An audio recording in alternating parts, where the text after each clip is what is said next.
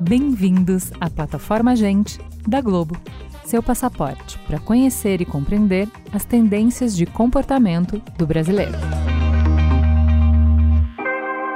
Parafraseando o compositor Renato Russo, que eu adoro, você me diz que seus filhos não entendem, mas você entende seus filhos? Vivemos num tempo do desenvolvimento tecnológico desenfreado e da informação ilimitada à nossa mão, mas também numa era de crises ambientais, econômicas e políticas.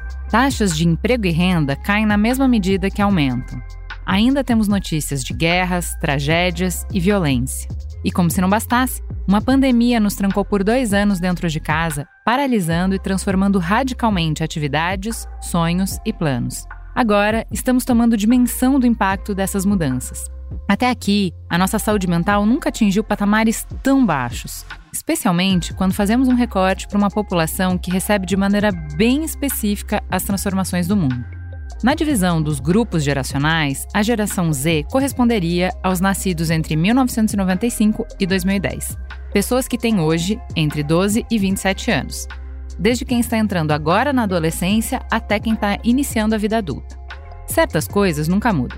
Esse é um momento de autoconhecimento e descoberta, de crescimento e transformação física e mental.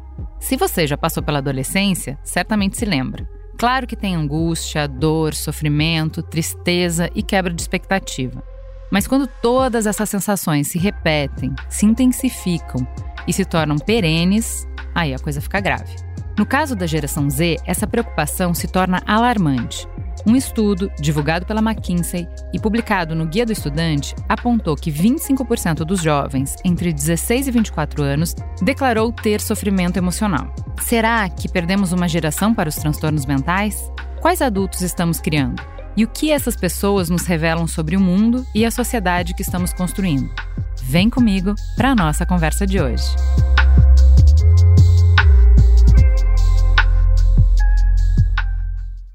Para começar, eu vou começar com quem tem mais experiência na mesa. Daniel Becker, seja muito bem-vindo, meu pediatra preferido, único no Brasil para mim. Quem é você na fila do pão? Oi, Ju.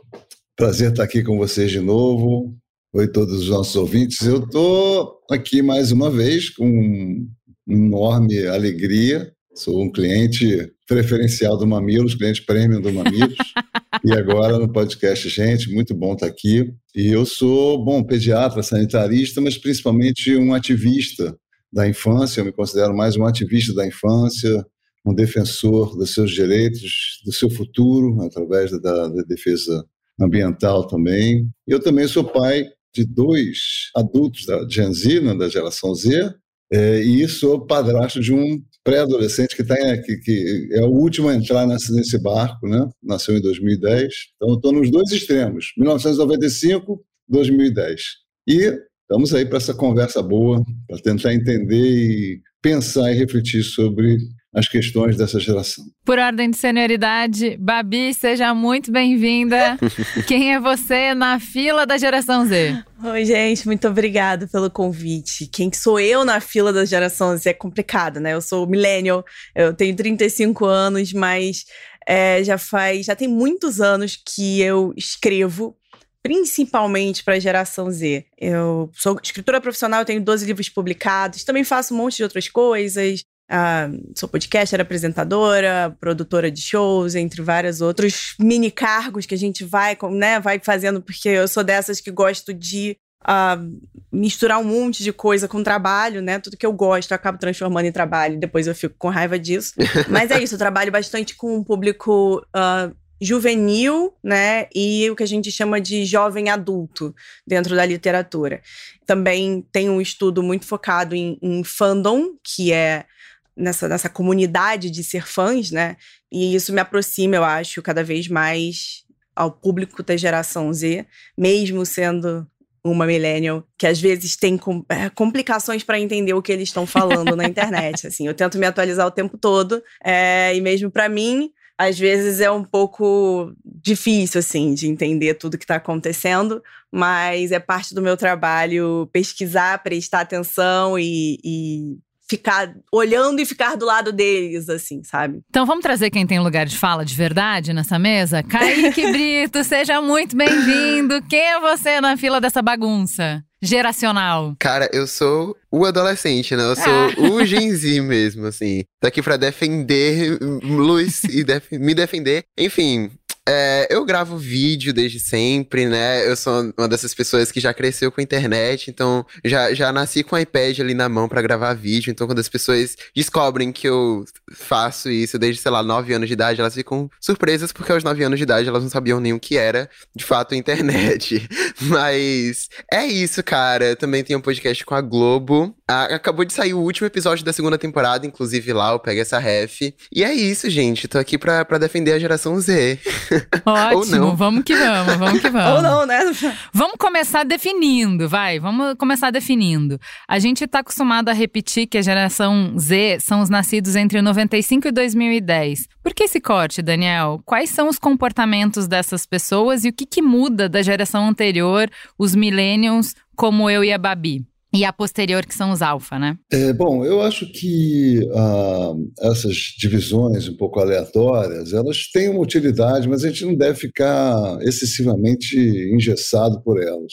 Mas é claro que eu diria talvez as grandes marcas dessa geração, da milênio e da geração Z, elas são marcas históricas muito claras e muito definidoras do perfil dessa geração e do que acontece, né, das características é, que ela traz e do que acontece com elas historicamente. Então, a primeira Millennium, pouco se fala nisso, mas a Millennium ela surgiu, ela vem para o mundo numa época que eu considero bastante trágica, que é o surgimento e ascensão do neoliberalismo. Neoliberalismo é uma filosofia política né, que dominou o mundo a partir aí da, do governo Reagan, do governo Thatcher, e que teve uma marca profunda na história humana. Né? Isso pouco se fala porque nós vivemos o neoliberalismo ainda, então é peixe falando de água, né? a gente não entende muito bem, mas uh, o neoliberalismo é, ele transformou a visão é, que se tinha da, do papel do indivíduo e da sociedade e do Estado. Né? Nós tínhamos uma, uma clareza, né, de, depois da Segunda Grande Guerra, de que nós tínhamos é, uma, uma, uma, um papel do Estado importante na vida das pessoas e que existia algo como sociedade que era importante, né, que é, influenciava na vida do indivíduo a cultura, a sociedade. A primeira coisa que a Thatcher fala, que a Margaret Thatcher, foi, digamos assim, a heroína do neoliberalismo, é que não existe essa tal coisa chamada sociedade, só existem indivíduos e famílias. Quer dizer, chegamos a esse ponto de eliminar o conceito de sociedade. Então, você tem, do ponto de vista eh, do Estado, do mercado, uma reforma que vai eliminando todo tipo de controle, desregulando todos os mercados de capitais, é, for, fortalecendo a globalização e, e, e, fazendo privatização, austeridade, esse conceito de austeridade, de que o Estado não deve gastar com questões sociais, com políticas sociais, e tem que se retirar ao máximo da economia. Então, isso leva a uma perda muito brutal de direitos, é óbvio, né? porque o Estado é um garantidor de direitos. O Estado, especialmente em,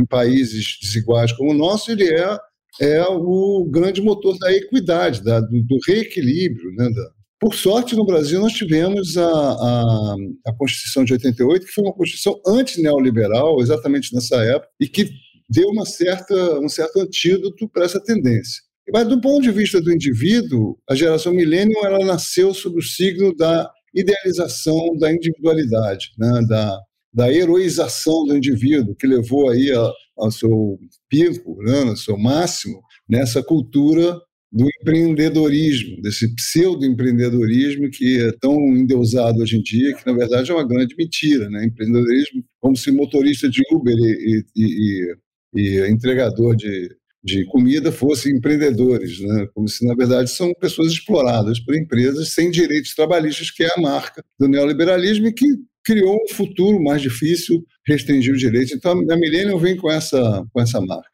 E a geração Z é uma geração que nasce já dentro dessa água, né? não tem, portanto, a visão de um passado possível é, é, um pouco diferente, onde o Estado era mais presente, onde se podia falar de direitos de forma mais livre, sem ser criticado como um monstro, quando você fala como dos direitos humanos, etc. é, onde havia aposentadoria, onde você tinha um futuro relativamente tranquilo, uma vez que você trabalhasse a vida inteira, e ela, ela simplesmente ignora esse, esse, esse, esse mito e tem que sobreviver num mundo muito marcado pela falta de direitos, pela falta de perspectivas e por uma crise econômica gravíssima e por um aumento brutal, brutal do conservadorismo, né, da, do, do, moral, do falso moralismo, da influência do fundamentalismo e da, da influência crescente da extrema-direita nos últimos dez anos. Aí. E, claro, a, grande marca do, da geração Z são os nativos digitais, que já nasceram dentro da internet, como o Kaique, que já desde pequenos dominam esse mundo e que pagam também a consequência. Isso é maravilhoso, a internet como uma plataforma de, de vida, né, de serviços, é incrível em todos os sentidos, desde a saúde até o entretenimento, até negócio e tudo mais, mas é, o excesso de vida dentro da internet está certamente é, trazendo um custo bastante grande para essa geração também. E aí, Kaique, faz sentido? Quando você escuta faz. o Daniel, você reconhece alguma coisa do que você vê da sua geração? Ah, com certeza. Nossa, e agora que você falou que a nossa geração viu essa extrema direita aí já, tipo, crescendo e tal, meu Deus, faz todo sentido, porque assim, eu tinha 13 anos em 2018, naquele ano das eleições e tal. E eu acho que para mim, para muita gente, essa foi a, a, viradinha de chave para entrar na militância, tá ligado? E, tipo, enxergar as pautas sociais que estão em nossa volta e tal. E, cara, o último governo que eu mais lembro, assim, é realmente o de Bolsonaro. Não consigo lembrar muito da minha vida antes disso, sabe? Porque eu não tinha muita idade. Então, não como se tivesse agora também, né? e eu acho que a gente ter a internet como uma das nossas linguagens, assim, que a gente tá mais habituado, é, é, faz muito sentido também pra gente expressar as nossas ideias sobre tudo isso que a gente viu, sabe? Então, eu acho que nascer nesse cenário, assim, e ter uma plataforma para absolutamente todo mundo do mundo poder te ver e ouvir, tá nisso aí, né? o que, que, é isso aí, Babi?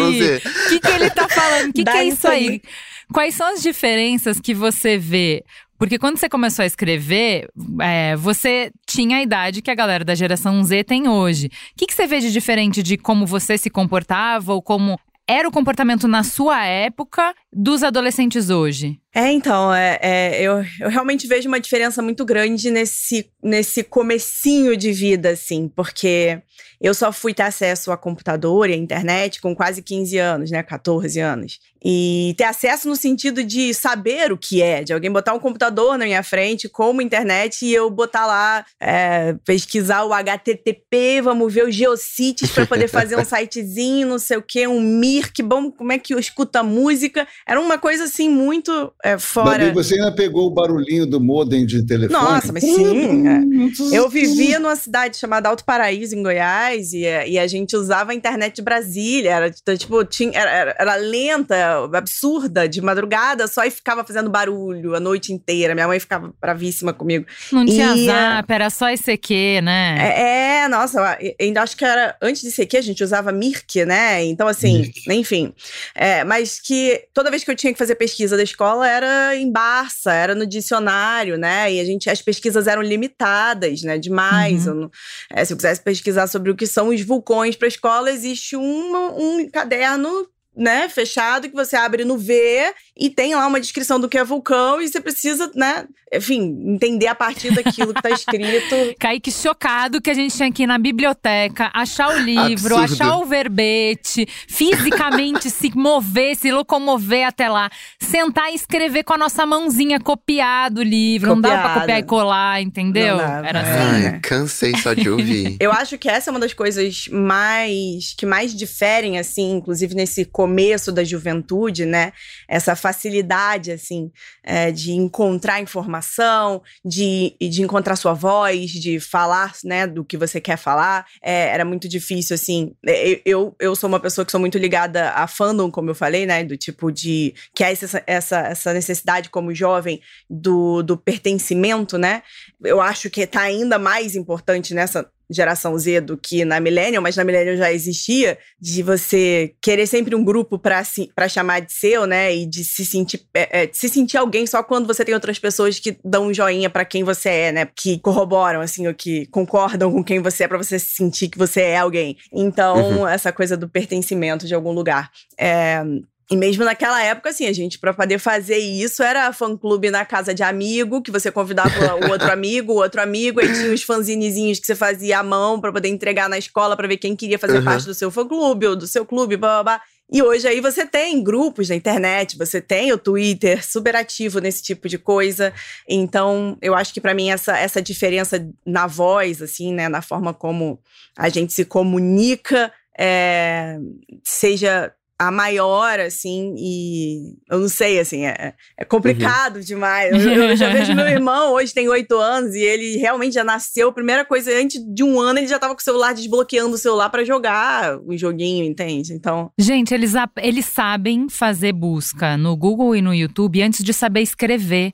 Tipo, em idade muito pequena, é surreal. Uhum. Você vê eles, é surreal, assim, como é natural. Parece que igual andar, aprende sozinho, né? Porque não precisa ensinar Sim. a andar. A pessoa vê outras pessoas estão andando, ela vai lá e anda. Uhum. Meio que a mesma coisa, né? Os pais estão sempre ali com o celular na mão, sempre as crianças sabem, elas simplesmente sabem, já tem o download desse programa. Mas a, a gente teve que aprender várias, vários programas. Eles estão tendo meio que um só que se atualiza, é, assim, é, né? Mas é a gente teve que partir do, da música, no, do, do, disco de vinil pro CD, né? Pro fita cassete, pro CD.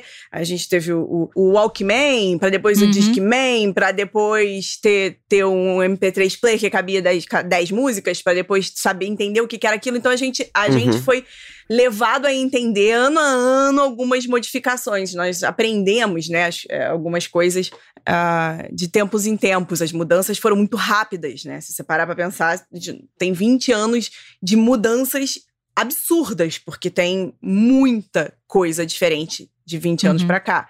É, mas eles nasceram já com tu, é, no meio disso tudo, com isso tudo já pronto, e as mudanças agora são poucas. Já as mudanças são. Né? Passa de um programa de vídeo para outro. Você pra passa outro. de um programinha que você faz vídeos rápidos para outro, o TikTok, uhum. que tá uhum. ali, que faz a mesma coisa que um programinha que 10 anos atrás fazia, mas é um pouco melhor. Então, tipo, é, as Sim. mudanças são menores, são menos chocantes, uhum. assim, né? Então. Ô, Daniel, a gente, como o nosso recorte aqui é falar de saúde mental, eu acho difícil falar de saúde mental numa época da vida que é muito marcada pela formação, né? Por transgredir, por cortar o laço, por criar essa identidade que a Babi falou, né?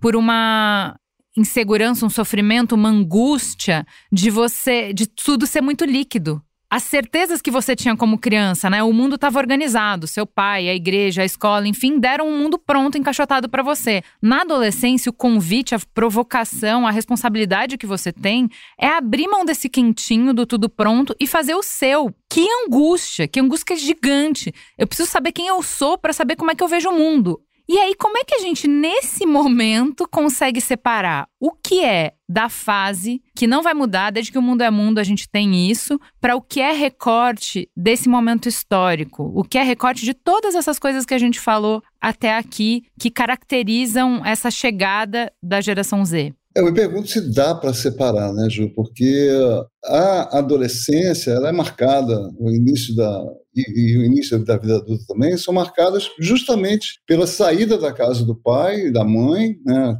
que onde se forma uma parte da nossa identidade, e a gente vai buscar o resto da identidade na cultura, no grupo, no mundo. Né? E o mundo é o que o mundo apresenta para a gente no momento que a gente está vivo. E, de fato, a geração millennial já, já teve uma, uma, questão muito séria, especialmente com essa perda de direitos e com o individualismo cada vez mais em ascensão, e com o egoísmo, e com a falta de solidariedade, com uma série de, de, de questões que vieram com essa ideologia. E agora a geração Z, ela se confronta com o mundo em, em dissolução. Assim, realmente o mundo está abalado nas suas grandes estruturas. Né?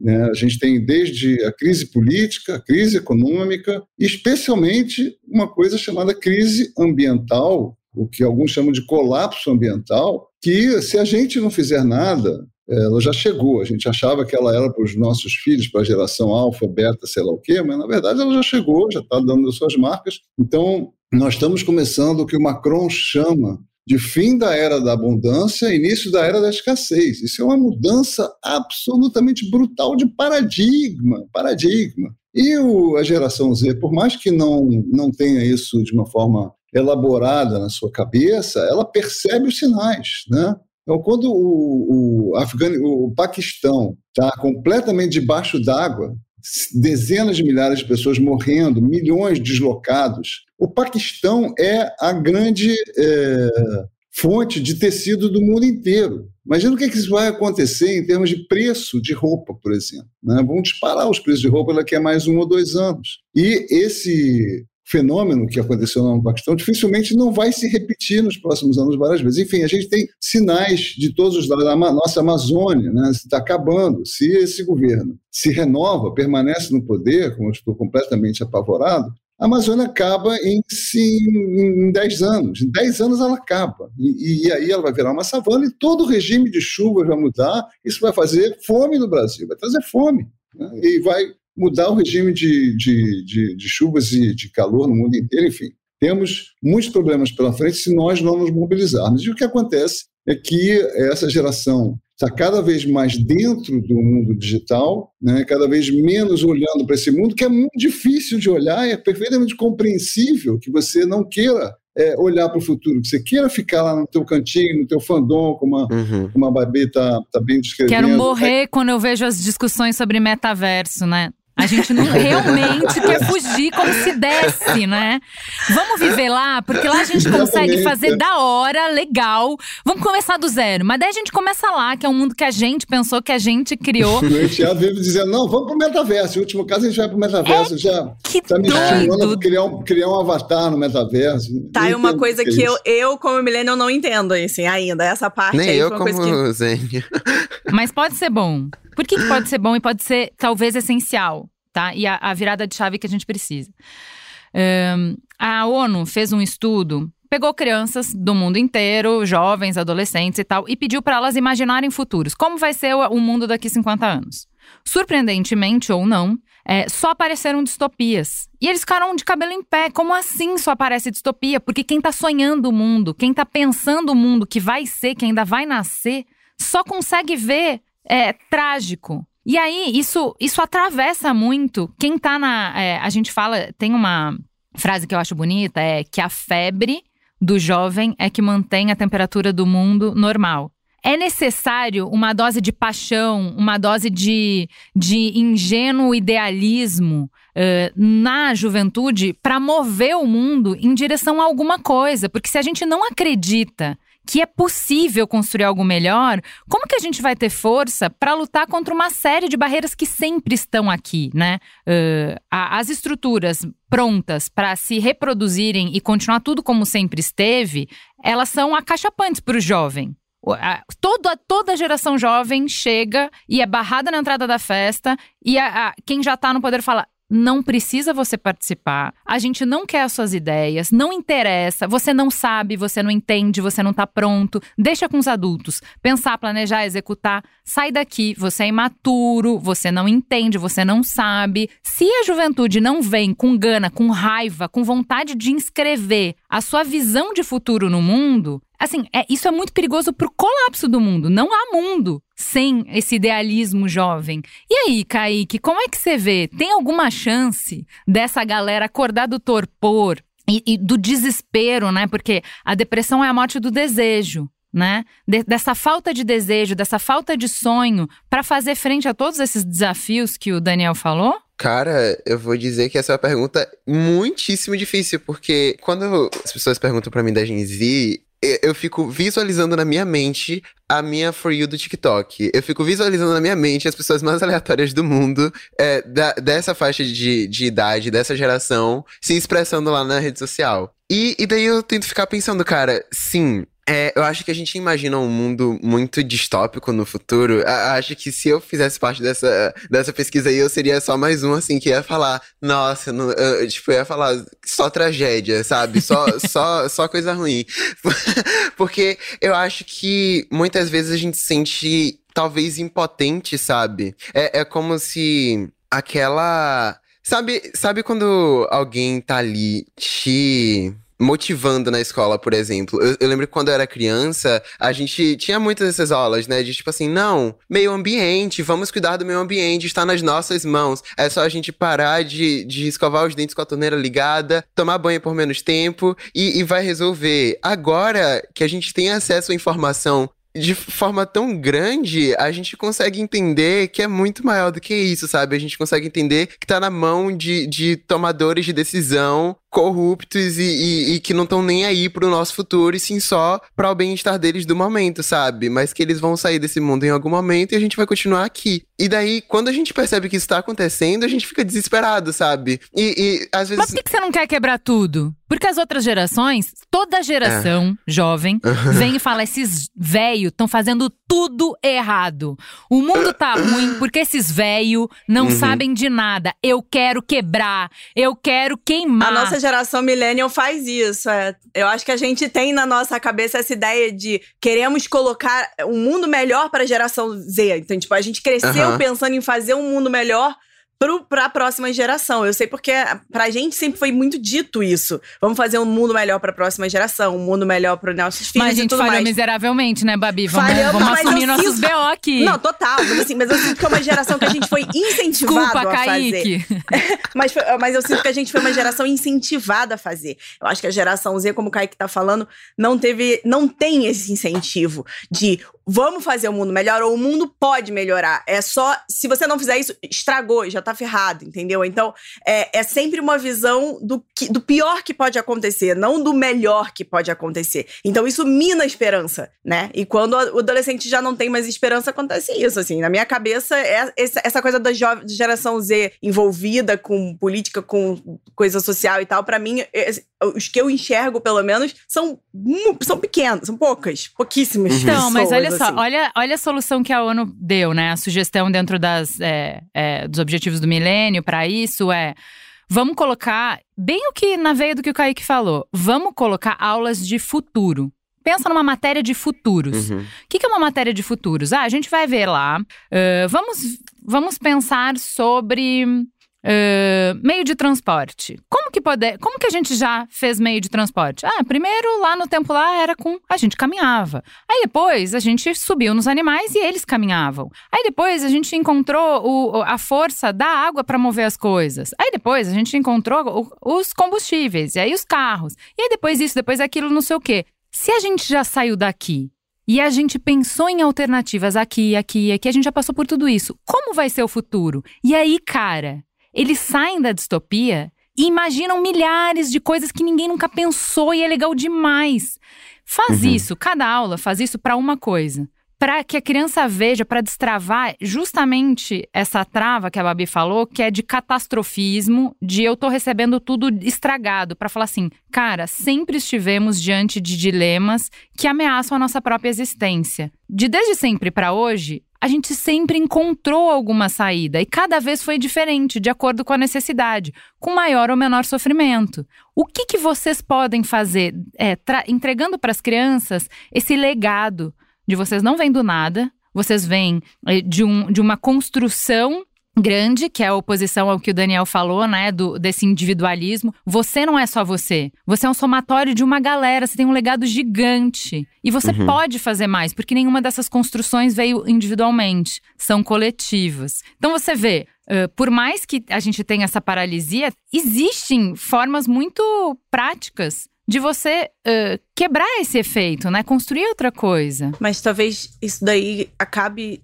sendo muito mais possível para a geração que está vindo depois da geração Z do que para a própria geração Z. A, a imagem que eu tenho é que a geração. E Kaique pode falar, obviamente, muito melhor disso, mas que a geração Z meio que desistiu. É, é uhum. uma geração que não liga, não se importa, é, que sim, não, não enxerga mesmo o futuro e às vezes quando você vai falar, ele fala, ai que bom, nem quero o futuro mesmo, entendeu? Se eu pudesse, o mundo acabava hoje. Muito sofrimento, Kaique, o que, que você vê? É muito sofrimento? Cara, eu vou dizer que, tipo assim, até 2019, a minha geração, eu tiro isso só pelos meus amigos, na real, né?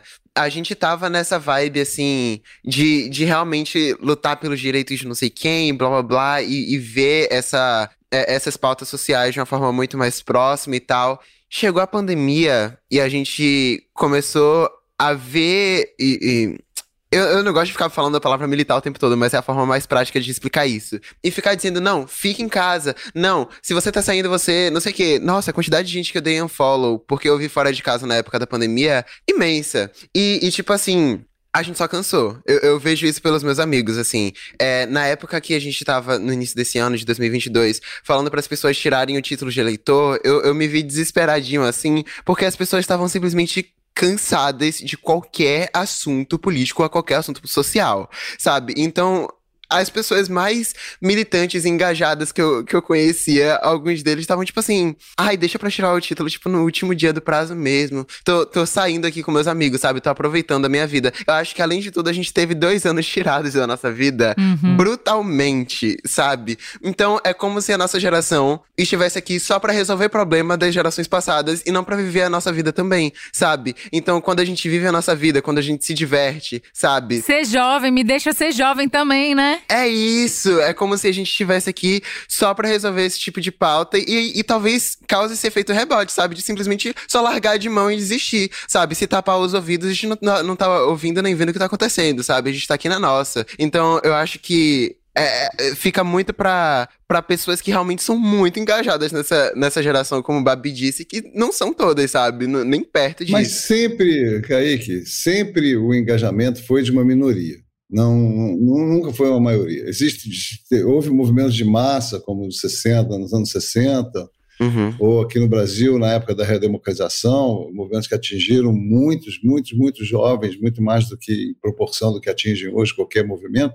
Mas você tem uma maioria, por exemplo, uma minoria aí, Greta Thunberg, né, e ah, todo o ativismo climático que está que tem tido uma, uma ação muito importante, que tem tido uma influência muito importante. Agora, o, uhum. o que difere a geração Z, eu acho, de outras gerações, e isso eu acho que é muito grave, é o refúgio que elas têm, que essa geração tem no, teu, no seu telefone celular. Né? Uhum. Não é culpa dessa geração. Nós estamos enfrentando corporações gigantescas que fazem, é, que criam algoritmos e técnicas ao, ah, custo de bilhões certeza. de dólares de investimento em neurociência para viciar as mentes, para não sugar literalmente as pessoas, especialmente os jovens, para dentro do celular. E isso está tendo um custo muito, muito alto, não só na sua saúde mental. Eu, eu também eu refuto completamente essa ideia de que uh, a crise de saúde mental, que é uma crise de fato, assim, sem precedente, que está gerando alertas no mundo inteiro, Ontem eu estava lendo, gente, que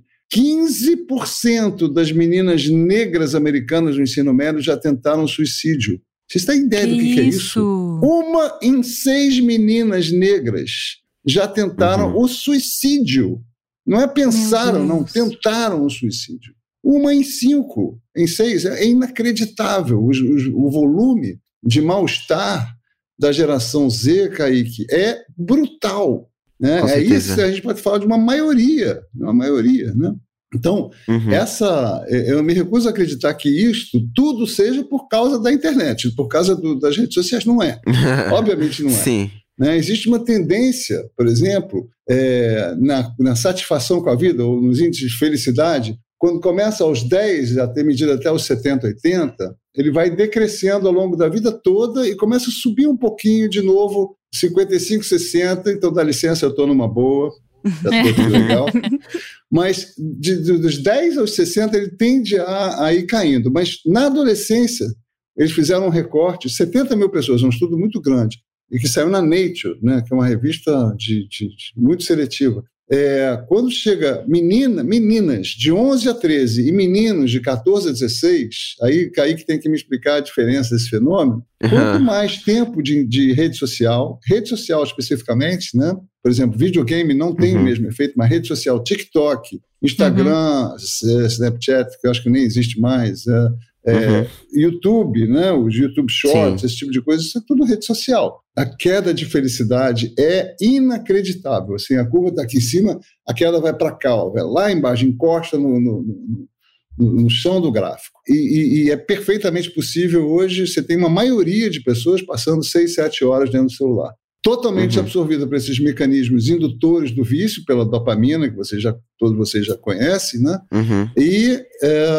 e especialmente pela distração, pela hipnose. O cérebro da gente ele busca o repouso, ele gasta muita energia uhum. no corpo, então ele sempre busca o repouso. E esses vídeos de 15, 30 segundos são hipnóticos, é, diverte, uhum. acalma, a gente fica ali e fica Exato. e vai numa, numa, num, num repouso progressivo, porque se você metaforicamente usa isso como um refúgio né, da, dos males do mundo, que tá, tá, tá ruim pra caramba, tá difícil de enfrentar, aí você tem uma, um, como resultado uma inação, uma alienação progressiva.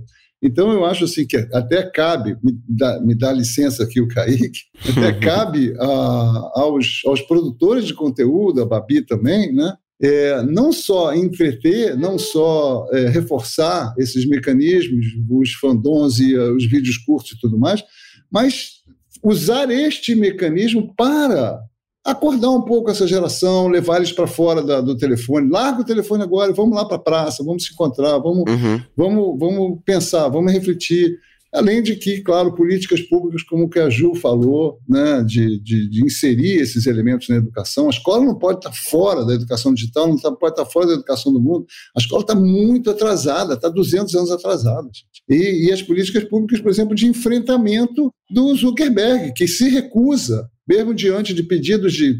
tem vários, vários pedidos de, de, assembleias de profissionais de saúde, por exemplo, exigindo que ele mude a forma de se relacionar com os jovens. Gente, o TikTok teve um, um agora há pouco tempo, teve uma, uma onda de envio de, de vídeos para jovens de, de, de 10, 12, 15 anos, para adolescentes, de vídeos de é, dietas extremas, como comer uhum. 300 calorias por dia. Isso é muito, isso é assassinato, uhum. né? Isso é proposital, porque eles sabem que isso vai gerar. Que antes a gente tinha que procurar, né? E agora está na cara da pessoa, né? Agora é entregue para ela.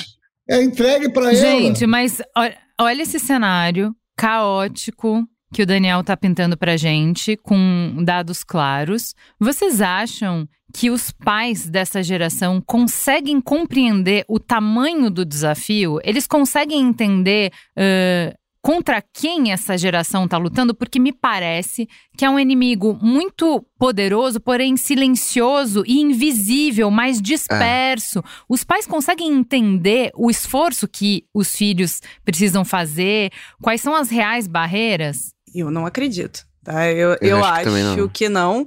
E não só por muitos dos pais terem vindo, serem millennials, né? Ou, ou enfim, porque estão preocupados em, em, nessa parada da individualidade, né, do liberalismo e tal, e se, ainda ser alguém que você ainda tem, assim, minha mãe tá com Exatamente. 60 anos e ela tá recomeçando Sim. a vida dela de novo, porque ela quer ser alguém ainda, ela não quer, é, é, né, não quer se render a nada, então assim, mesmo millennials ou antes, né, de, de você ter esse individualismo, de você pensar em si, em si primeiro, de alguma forma, porque a gente cresceu com isso. Quando a gente tem 30 anos, a gente precisa ter uma casa, uma família, um uhum. carro, uhum. uma estrutura, uma carreira estruturada e tal, que não é a realidade mais da geração Z, assim. É, eles já cresceram pensando, ah, nem sei se eu vou ter um futuro, é, quero ser Sim. famoso amanhã. É, então, é, é, é uhum. é bem diferente, né, essa história. E eu acho que os pais hoje ainda pior do que quando a gente era mais novo, é, não compreendem quem são esses adolescentes, o que eles gostam,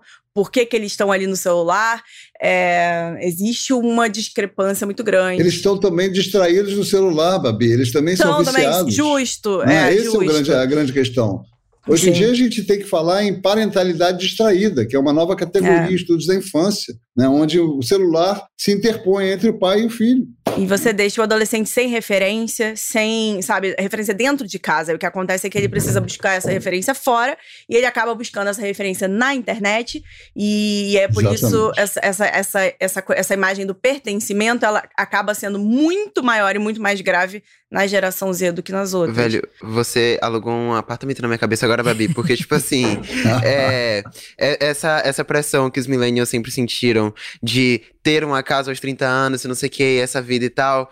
É, eu sinto que a geração Z ainda recebe muito isso em relação a, sei lá, ao ensino tradicional de faculdade, por exemplo. Então, a gente, é, eu tiro por mim e pelos meus amigos. Eu não sei se isso também entra aquele, aquele recorte, assim, de, de classe social também, mas eu ainda vejo que a, a perspectiva, assim, de que adultos colocam na, na geração Z, a, essa pressão, é toda para entrar numa faculdade e ter essa vida tradicional. E enquanto a gente vê na internet que é, existe um caminho que pode não ser esse exatamente, né? Existem outros caminhos na real e também não muita oportunidade, né? A gente vê como o desemprego tá tão grande, a gente vê como a, a, a educação tá sendo tão é, boicotada, né? Então, menos vagas em universidades públicas, menos investimento na educação. Então, a gente recebe essa pressão, mas ao mesmo tempo também não tem perspectiva de atender essas expectativas. Então cria toda essa essa crise eh, na nossa cabeça e também não é como se a gente é, estivesse sofrendo isso calado, né? Nas redes sociais, o, o que mais é, a gente vê, assim, de Gen Z é falando desses, desses problemas psicológicos até como piada, sabe? Então ali você não sabe se você ri, se você chora, mas você sabe que você não tá sozinho também, sabe? Vídeos que, que falam sobre a mesma coisa que você tá passando na sua vida, tendo, sei lá, mais de um milhão de likes. Então você vê ali que tem muitas outras pessoas passando pelo mesmo que você. Mas não dá uma normalizada no sentido de não, não mobilizar para combater. Então, por exemplo, ah, Total. eu tenho problema de saúde mental porque, sei lá, a gente imagina aqui que eu não tenho oportunidades. Então, assim, pô, com um desemprego desse tanto, ficam me pressionando para eu ser alguém, entre aspas, considerando que ser alguém depende uhum. de profissão ou de dinheiro. Mas Sim. me cobram isso e eu não. Não é que eu não queira, não tem como. Não tem uhum. um chamado pra. Vamos quebrar tudo, cara. Não tem jeito. A gente não tem como ganhar uhum. esse jogo. Quebra tudo. Quebra esse jogo, quebra a banca, destrói todo esse tabuleiro, porque não tem como a gente ganhar. É que não é confortável. Não é confortável sair quebrando tudo e saindo do seu próprio da sua própria do seu próprio conforto ali, né? E eu acho que uhum. a, a, gente estava falando dessa questão dos pais e, e, e Kaique trouxe a questão das redes sociais, né? De como você vê ali a galera falando sobre isso e eles se comunicam nas redes sociais para falar sobre isso. Os pais, uhum. inclusive, estão em redes sociais diferentes do dos filhos. Eu acho que não Total. rola esse interesse dos pais de deixa eu ver o que, que é que a geração do meu filho tá falando, o que os amigos uhum. deles falam. Não, os pais estão estão lá em grupos de Facebook, é, grupos uhum. de WhatsApp, estão ainda descobrindo, né, esse outro universo lá do Facebook que o jovem já passou por lá, já tá não sei aonde, já tá na nova rede social que o pai não entendeu isso ainda, né? Então... E eu vou além. Tipo, na própria, na mesma rede social, se o pai baixa TikTok, ele os não... vídeos que vão aparecer pra ele são, são completamente diferentes. diferentes, cara. Tipo, esse rolê do algoritmo de viciar a gente e só entregar a gente aquele conteúdo que a gente vai gostar e que eles sabem que a gente vai gostar de alguma forma que eu não faço ideia, é, é tipo, é surreal como isso acontece, sabe? Mas você acha e que como... não precisa, que não pode e precisa passar pelos pais fazerem esse, esse movimento de interesse. Com certeza. Do tipo, ah, eu, eu prefiro, eu como pai aqui, eu prefiro ficar vendo coisa de culinária e não vou ficar vendo coisa de adolescente. Mas, pô, eu tenho um adolescente de 15 anos em casa, deixa eu, deixa eu assistir os vídeos que ele tá assistindo, ou deixa eu lá ver quem ele tá seguindo pra eu ver todas as pessoas, como é que são esses vídeos, quem são essas pessoas e tal, só de interesse,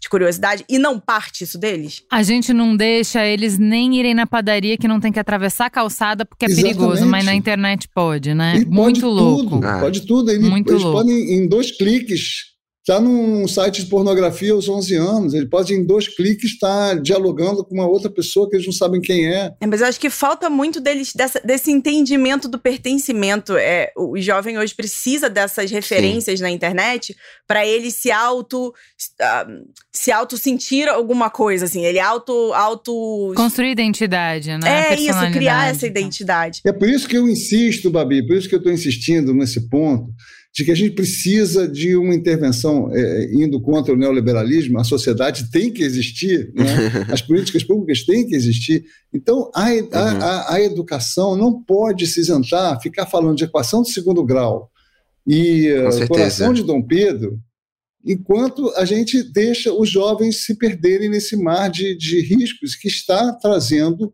É, nuvens negras para o futuro deles e para o nosso futuro, para o futuro da humanidade, porque ah, uhum. se a gente não se mobiliza contra as ameaças que vêm por aí, elas vão, vão se fortalecendo cada vez mais. Essas né? referências vão atrás e, deles, né? E uh, a escola precisa começar a discutir. Eu acho escandaloso que no ensino médio fique discutindo apenas conteúdo de Enem e esse tipo de, uhum. de elemento só existe na, na, na, sala de aula se fizer parte da, da redação, se for tema da redação do Enem no ano passado. Né? E enfim, tudo isso complicado pela pandemia. Para além de da gente conseguir é, mudar instituições e tal, Babi, como que a gente disputa esse espaço? Como é que você acha como criadora de conteúdo? Porque o Daniel falou, né, de usar a lógica do sistema para hackear o sistema. Como que a gente pode é, produzir conteúdo que dispute narrativas, dispute visões de futuro, que convide para acordar, para despertar e possa trazer algum um farol de esperança mesmo? Boa pergunta. Só, só, só interferindo, Babi. Quando eu tento fazer isso no meu Instagram, o engajamento, Ju, vai a zero. Vai a zero. Não, é, é complicado mesmo, porque ninguém quer saber é, hoje com uh, a diversão, né? Com a, a eu uso para usar a palavra diversão mesmo, mas com a diversão tendo tantas nuances, né? E, e sendo tão fácil é, de você ficar assistindo vídeo da galera dançando e fazendo isso e aquilo, é, parar uhum. em vídeos, né, sobre explicações ou alguma coisa assim, acaba sendo muito difícil. Total. Você passar para a geração Z, inclusive, é, esses temas importantes e essas discussões importantes, eles precisam ser uh, de forma de, da forma mais diluída possível nos conteúdos, sabe? Eu, como escritor, eu levo isso muito a sério, assim. Eu, eu costumo falar que é, escrever para o público infanto-juvenil e juvenil são, um, são, as, são os mais difíceis de todos, assim, é, é, muito mais difícil, porque existe dentro da literatura uma, um, um preconceito com, com a literatura juvenil e infanto-juvenil, né? Porque diz que uh, são leituras que, que não tem, uh, que não acrescentam em nada, que o que o jovem gosta, o que a criança gosta é bobo, é fácil, é da, criança lê qualquer coisa, e adolescente, né, qualquer besteira que botar ali eles vão aceitar e não sei o quê, que escrever para adulto é que é alta literatura, é que é isso, é que é aquilo, porque, né, tem que ser rebuscado, porque adulto é isso, aquilo. E é, eu sempre costumo dizer que é, é o oposto. Você para escrever para criança, uhum. você escrever para adolescente, é, é uma responsabilidade tão grande, porque são ali os primeiros momentos de vida, né? São ali os primeiros. Uh, é, é, onde o adolescente talvez vai encontrar um abrigo, vai encontrar um amigo, talvez não tenha ali, nem uhum. na internet ele conseguiu achar, e nos livros ele vai conseguir ver isso, é, falando das minhas experiências dentro da literatura, né? E de como é importante a, a gente, como produtor de conteúdo, ou como é, produtor de cultura, ou, né, enfim, uh, usar essa, essa, esse, esse ativo que a gente tem uh, para discutir esses temas e, e, a necessidade que a gente tem de discutir esses temas urgentes dentro dessas histórias. Dentro desses personagens, até para os jovens se sentirem próximos dessas histórias, né? Então, uhum. um, enfim, é, é difícil, mas eu sinto que a nossa geração, inclusive de escritores, e tem uma geração, uma, uma parcela ali de produtores de conteúdo que tem tentado fazer isso. Que tem tentado, inclusive, ser essa referência que a gente sabe que os jovens não têm em casa. É, de, de, de tentar ser uma referência responsável porque a gente sabe que esse jovem vai buscar uma referência e que talvez possa cair num, num, num cara X que vai estar tá falando besteira e extrema-direita e não sei o quê, porque é uhum. é fácil o jovem se levar para umas referências. Então, mas aí, Kaique, pra gente poder ser uma referência, não pode ser a tia chata não que pode. fica só falando de desgraça o tempo inteiro e que não tem conexão alguma com o divertido, com o debochado, com a pulsão de vida da juventude. Se a gente entrega só pulsão de morte, que uhum. conexão é possível? Como é que a gente pode inspirar? Geração, né? Pois Total, é, aí, é isso. Kaique? A gente precisa criar esperança, né? E é difícil, não é fácil quando a gente mesmo tá, tá desgraçado da cabeça. Então, assim, não é fácil. Como é que entrega esse conteúdo um pouco droga, um pouco salada? que ao mesmo tempo é, é conecta, engaja foge dessa coisa que o Daniel falou de que o engajamento vai lá para baixo. Então, engajamento alto, o Ru, Kaique é legal demais. Uhum. E põe uma dosezinha ali de, de salada, de provocação no meio. Kaique é muito bom fazer isso, né? Também acho. Cara, mas se eu disser pra vocês, agora a mente de todos vocês vai explodir. Porque assim, eu sou o criador geração Z, que o meu público é quase todo adulto. Então, assim, eu, Jura? mesmo que eu. É, juro, juro, juro. Porque ele é o que a gente queria que a geração Z fosse, entendeu? Exatamente. Esse é o problema. É. É engraçado, mas tá fazendo um comentário político no meio, a gente, eu te entendi é, e tal. É, gente, é tipo... Que menino é bom. É isso aí, e isso atrai quem quer, exato. E a geração Z não tem vontade de ver isso em geral. Então, tipo assim, é, falar de assuntos sociais e políticos e tal, e, e, ser embaixador de uma ONG ambiental e falar sobre isso e tal, só atrai a, a atenção dos adultos, sabe? Só os adultos que vão ver isso e tal. Então, é, essa, essa, inclusive, é uma das minhas, um dos meus problemas com a internet, sabe? Com o tempo, eu parei de ver sentido em fazer uns conteúdos mais assim focado só na diversão mesmo, e, e, isso é uma coisa pessoal minha, sabe? Eu, eu, só gosto de fazer um vídeo que eu sei que vai acrescentar na vida de alguém e tal, e blá blá blá, e não só entreter ela ali por 15 segundos, e, e não julgando as pessoas que só entretêm por 15 segundos, porque eu vivo delas também, sabe? Meu, meu entretenimento vem delas. Então, tipo assim, é, fica nesse dilema, sabe? Porque eu que sou a geração Z, eu não sei se eu não fosse eu, eu mesmo assistiria os meus vídeos, sabe? Isso é maluco. porque a gente é induzido a gostar só desses vídeos que nos dão aquela dopamina instantânea e, e que nos mantém viciados ali na, na na rede social e quando eu me pego rolando ali no TikTok e aparece um vídeo é mais teórico e mais papo cabeça e mais sério e tal, e eu tenho vontade de rolar e tipo, enquanto ele tá na metade, eu, eu me julgo profundamente, cara, porque eu fico, caraca, eu tô me tornando quem eu mais temia, sabe? Só que é isso, é isso, é. cara, é mais forte do que a gente. Tá mexendo Total. com o nosso psicológico ali, com essas questões assim, sei lá, de subconsciente que a gente não, não consegue alcançar, sabe? A gente tá, tá sendo manipulado ali, vendo as coisas acontecerem e não conseguindo correr disso direito, sabe? Isso tem, tem mecanismos fisiológicos por trás disso, Kaique, né? Isso é, isso é uhum. estudado. Não né? é escolha, né? Tem, tem um não é tanto é que não escolha. é escolha, que não é personalidade e tal. Acho super Exatamente. importante. Isso aí, os, os, os criadores de, de, dos aplicativos, grandes aplicativos de redes sociais, eles sabem muito bem o que estão fazendo, porque é, fazendo com que a juventude se acostume com vídeos de 15, 30 segundos, né, eles impedem essa juventude de pensar um pouco mais, é, refletir uhum. um pouco mais, impedem essa juventude de sair, se encontrar, né, a, o que a gente chama de ágora, né, que é o encontro uhum. das pessoas nas ruas, nas praças, né, as discussões, os debates, as atividades. O que eu fiz ontem lá no Amazonas de Pé, é, no aterro do Flamengo aqui no Rio, é o que pode mudar alguma coisa. A gente, claro que a internet também pode ser um motor de mudanças, o encontro das pessoas ali, o, esses grupos de pertencimento, Babi, podem ser coisas boas também, se a gente conseguir ativar esses é, algoritmos de mobilização. É, o problema é que é muito difícil, porque as próprias redes dificultam isso. Sim. Eles não querem Exato. que você se mobilize pelas redes, porque isso vai baixar é, o lucro uhum. deles. Né? Então, eles querem desmobilizar e alienar. Por isso, a gente precisa, de novo, enfrentar essas empresas. Por exemplo, os Estados Unidos, hoje em dia, está é, tá correndo uma pesquisa de uma grande associação científica, uma pesquisa gigante sobre os efeitos do, das redes sociais nos jovens. Essa pesquisa, quando ficar pronta, se eu vi no site médico, eles vão usar para pressionar é, a, os legisladores a criar mecanismos de controle dessas redes sociais na, uhum. na sua relação com os jovens, para que eles parem de, de, de, criar tanta alienação e de criar tanto, tanto, tanta doença. O problema deles não é alienação, o problema deles é doença mental, doença mental emocional, depressão e suicídio e tudo mais, uhum. que é um problema para nós também.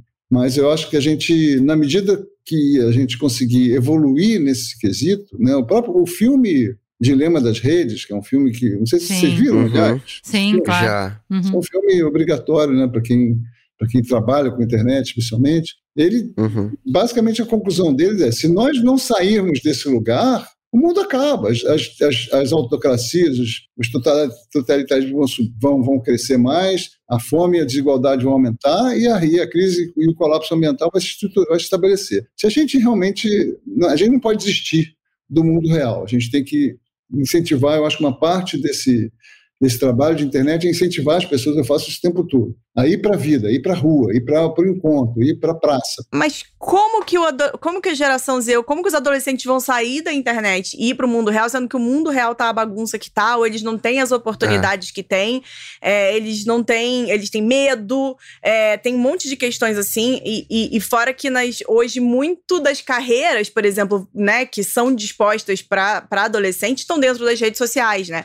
Uhum. Acaba que você uhum. hoje, sendo um criador de TikTok, você ganha muito muito mais dinheiro do que você sendo formado em alguma coisa e trabalhando formalmente, assim. Isso é muito é, eu vi isso acontecendo dentro de casa. Meu namorado tem 27 anos, ele tá aí na beiradinha, né, do, do, do da geração Z, uhum. mas faculdade de, de, de arquitetura, é, começou a fazer os vídeos dele pra internet, as, né, as lives e bababá, e ele ganha hoje com a internet o mesmo valor que ele ganharia no, num trabalho de arquitetura ali, entende? Então, assim, uhum. é muito mais confortável ele estar tá em casa fazendo esse trabalho e, né, e, e se conectando com várias pessoas do que fazendo esse outro trabalho que ele ganharia menos e trabalharia muito mais. Então, as escolhas hoje estão dentro do, da internet, estão dentro do celular. É muito é difícil, é muito, talvez seja muito fácil falar para o jovem sai do celular e vai fazer alguma coisa, sendo que o mundo ainda tá uma, uma grande bagunça, porque quando ele sai, ele não sabe o que fazer. Ele não tem para onde ir, ele não tem com quem se encontrar, sendo que às vezes ele é ignorado na escola, ele é ignorado dentro de casa, é, ele, ele, ele sofre abusos dentro de casa, ele sofre abusos nas, nas sociedades que ele vive, na igreja, na escola,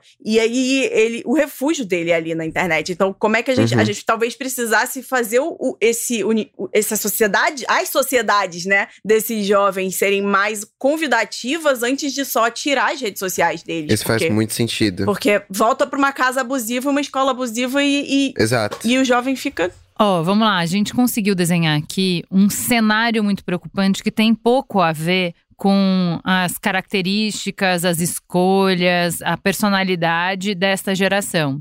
E um cenário é, complexo que requer respostas complexas e que não vão vir só dessa geração, precisa da sociedade como um todo organizada. Com certeza. E que não parece que vai ter um, uma mudança drástica, um impacto drástico no curto prazo. Ou seja, a gente não pode encerrar essa conversa sem, uma vez que a gente reconhece o tamanho do desafio, a complexidade do desafio e por quanto tempo ele vai durar, e que a gente reconhece que esse cenário de desafio provoca, de fato, uh, graves consequências na saúde mental, como o Daniel trouxe trouxe para gente, há que se falar, para terminar, sobre o que a gente pode fazer para acolher. Porque para piorar de tudo isso, além de ter isso que a gente falou, a gente ainda olha quando o cara quebra na nossa frente e fala: "Poxa, uma vida fácil, não tem que fazer nada. Na uhum. sua idade eu já era responsável por isso, por aquilo. Agora saúde, tudo é saúde mental para essa geração. Tudo tá uhum. com burnout, tudo tá com depressão, tudo, tudo mimimi, tem né? todos tudo é. é uma geração de TDAH, entendeu? Então uhum. assim,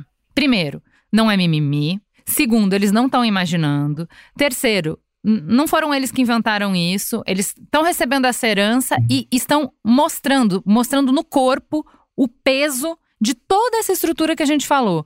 Como é que a gente, que é mais velho, que é responsável, que faz as escolhas, que somos os é, empregadores, que somos os professores, que somos os pais, que somos os médicos que vamos lidar com essas jovens e adolescentes, como é que a gente acolhe melhor? Como é que, se a gente não pode resolver o problema, pelo menos a gente dá acolhimento e mitiga os resultados ou os impactos? Bom, acho que aí tem também, de novo, ações individuais e ações coletivas. Né? Eu, por exemplo, me preocupo na, com a formação de médicos e professores e ela precisa mudar. Né? Os médicos que atendem crianças e adolescentes precisam estar a par Existe, por exemplo, na Sociedade de Pediatria, de Presidente de Pediatria, um grupo de, chamado Grupo de Trabalho Digital. A gente está tentando criar é, formação para fazer que as pessoas, pelo menos que os médicos, entendam que quando eles estiverem com um pré-adolescente, um adolescente e seus pais no consultório, precisa, precisa abordar essa questão, né? precisam é, dedicar uma boa parte do tempo da consulta a esse, porque esse é o problema que mais complexificou a vida da família nos dias de hoje. Né? A gente tem que fazer os professores entenderem que eles precisam abordar isso em sala de aula, né? da importância de entender os mecanismos de vício, por que, que as pessoas estão assim e tentar ajudá-las a sair é, do, da vida exclusivamente digital para a vida é, real. Por mais que a vida real esteja difícil, né, Babi? Mas eu acho que a vida de, se as pessoas entenderem que a vida digital também está levando elas Sim. à depressão, né, uhum. vão talvez querer ver a luz do dia, ver um pouco é, a vida cultural da cidade, a vida natural da cidade onde elas vivem, né? E uhum. as alternativas no Brasil são muitas. A gente tem cidades muito vibrantes, né? muita, muita coisa acontecendo, pelo menos por enquanto. Não sei quanto tempo uhum. isso vai durar. E, é, de novo, a gente tem que disseminar essas ideias, usando a própria ferramenta da internet, disseminar essas ideias. E, e, e os, os, legisladores, os, os, é, os profissionais de saúde, profissionais de educação, precisam se mobilizar nesse sentido. Eu tento cumprir um pouco esse papel de mobilização. Não é fácil, porque não é um assunto que, de novo, é um assunto que desengaja.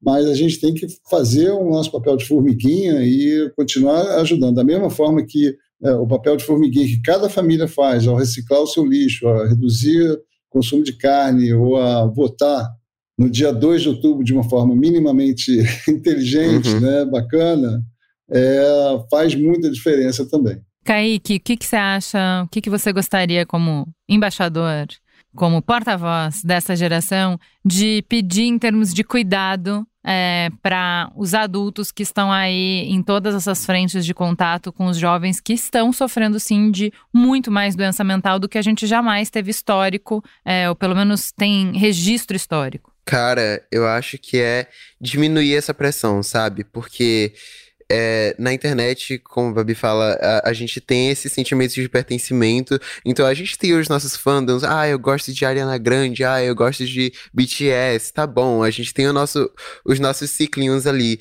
Só que quando a gente vira e olha pra vida real, assim, e tem aquela aquela expectativa criada na gente, aquela pressão de viver algo que é muito difícil, sabe, nesses dias de hoje. É aquele papo lá de oportunidade de, sei lá, de emprego, de, de vagas em faculdades e tal e tal cara, a gente simplesmente surta, sabe? E a gente surta sem ter essa essa confirmação, essa legitimação dos nossos sentimentos, sabe? Então é como se, não, se eu tô aqui rindo, né, olhando esse, esse, vídeo curto aqui na internet, é porque eu tô feliz, cara, e eu tô tendo uma vida muito fácil. Mas não, sabe? Mas não mesmo, assim. A gente tem esse, esses refúgios, assim, momentâneos, só que tá o tempo todo na nossa cabeça essa, essa pressão e essa, e essa dificuldade mesmo, sabe? Essa crise interna de, de viver nesse mundo que, que é simplesmente uh, tá acabado, sabe? Tá, tá, tá caminhando por um caminho que a gente não, não sabe como é que vai ser.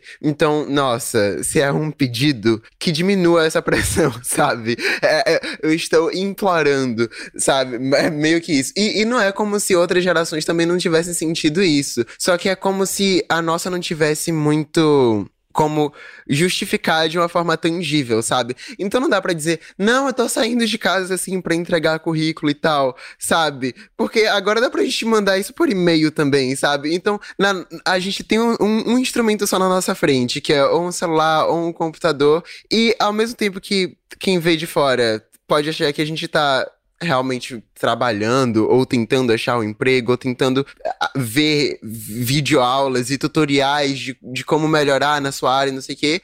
Eles também podem achar que a gente está simplesmente vendo vídeo de entretenimento, sabe? Então, isso é algo que também acontece muito com quem já trabalha com criação de conteúdo, sabe? Às vezes, quem é, quem é mais velho assim simplesmente não entende. E o fato de você estar ali na frente de um celular, tentando ter uma ideia de vídeo, ou, ou tentando escrever um texto e tal, essa pessoa simplesmente não vai entender que você tá fazendo isso, sabe? Então, a gente ouve os pais falando, não, porque na minha época eu tinha que atravessar mares e, e, e tinha que colocar saco de plástico no meu pé para chegar lá na escola, ver o professor faltando, ter uma aula de não sei. A gente ouve isso e fica, cara, meu Deus do céu, a nossa vida é realmente muito diferente e muito mais fácil. Mas a gente tá enfrentando crises internas, assim, que, que a, os adultos simplesmente não fazem ideia, sabe? Não fazem ideia mesmo. Então, se se eu, se eu peço alguma coisa, é compreensão, sabe? Eu acho que é isso. Acho que não está distante de todas as gerações de jovens, se eles pudessem falar toda vez, é era a mesma coisa. É. Compreendo, é compreensão. Eu, eu, não, tá cara, tá fácil para mim. Eu gravei um, um, episódio do meu podcast com Mariana Zatz, que é a roteirista de Turma da Mônica Série e Turma da Mônica Lições. Lindo, e, lindo. E daí eu, eu assisti esse, essas, duas, essas duas obras perfeitas, falando: caraca, esses, esses escritores de outras gerações gerações conseguiram resumir muito como a geração Z se sente. Aí eu cheguei lá no podcast perguntando: E aí, Mariana, como é que foi para vocês de escrever essa série num tom tão Gen Z, sabe? Ela falou: Kaique, a gente só pensou na nossa própria adolescência. A gente não tava tentando, a gente tentando falar muito no do fim, todas as adolescências são difíceis, Exato, né? Exato. Eu acho que hoje a gente tá tendo mais oportunidade de ver essa, essa adolescência. Porque antes a gente É não tinha como, como enxergar. Os adolescentes não eram, né? Hoje, por ter Uhum. redes sociais, a gente consegue ver o que eles estão pensando, ouvir o que eles estão querendo dizer e etc. É, e aí chega a gente ah, notícias e informações muito mais rápido. Mas eu acho que toda adolescência sempre foi muito difícil. É E, e essa questão de saúde mental em todas as gerações sempre foi muito complicada, assim. É, na- na- quando eu era mais nova, a gente não discutia tanto, né, doenças mentais ou, ou- ou transtornos mentais. É, tanto é Uhum. que eu sou uma TDAH descoberta recentemente, depois dos 30 anos. E isso teria feito uma diferença enorme na minha vida quando eu era quando eu era criança, quando eu era adolescente. Então, existe esse movimento de, de, de hoje, dessa descoberta dos transtornos hoje, para que eles não precisem passar pelo que a gente passou sem, né, sem ter esses apoios com as questões mentais é, que todas as nossas gerações, todas as outras gerações não tiveram, né? Mas é isso, toda, toda adolescência é difícil. A gente, a gente não pode resolver, mas a gente pode não piorar, né? Não a gente pode piorar, não é. dificultar mais, já é, É alguma isso. coisa, né? É. Já é tudo. Gente, agradeço demais vocês terem separado um espaço na agenda de vocês que é super atribulada pro gente. Foi uma delícia essa conversa. Quero que o Kaique volte, que a Babi volte pra gente falar de cultura pop, pra gente falar de coisas Vamos. mais divertidas, sem problematizar, pra dar muita risada. Tá. Pra pensar, vamos falar de ficção, vamos falar do que, que a Isso. gente Ai, gosta, vamos. de outras coisas, tá? Ser fã, vamos falar de Posso participar vamos. também? Poxa, Isso. também vamos. Pode, Daniel, Daniel, é só chamado pra coisa difícil, Daniel. Só, só, é só treta. Só Gente, treta. muito obrigada e até a próxima. Valeu. Obrigada, obrigada, Obrigado gente. Obrigada por terem Uma ouvido. delícia de conversa. Beijo. Valeu, galera. Gente é onde tudo começa. É o ponto de partida.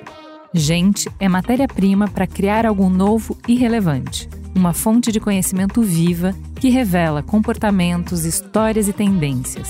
É inspiração. Sua próxima grande ideia começa com Gente, a plataforma de insights da Globo.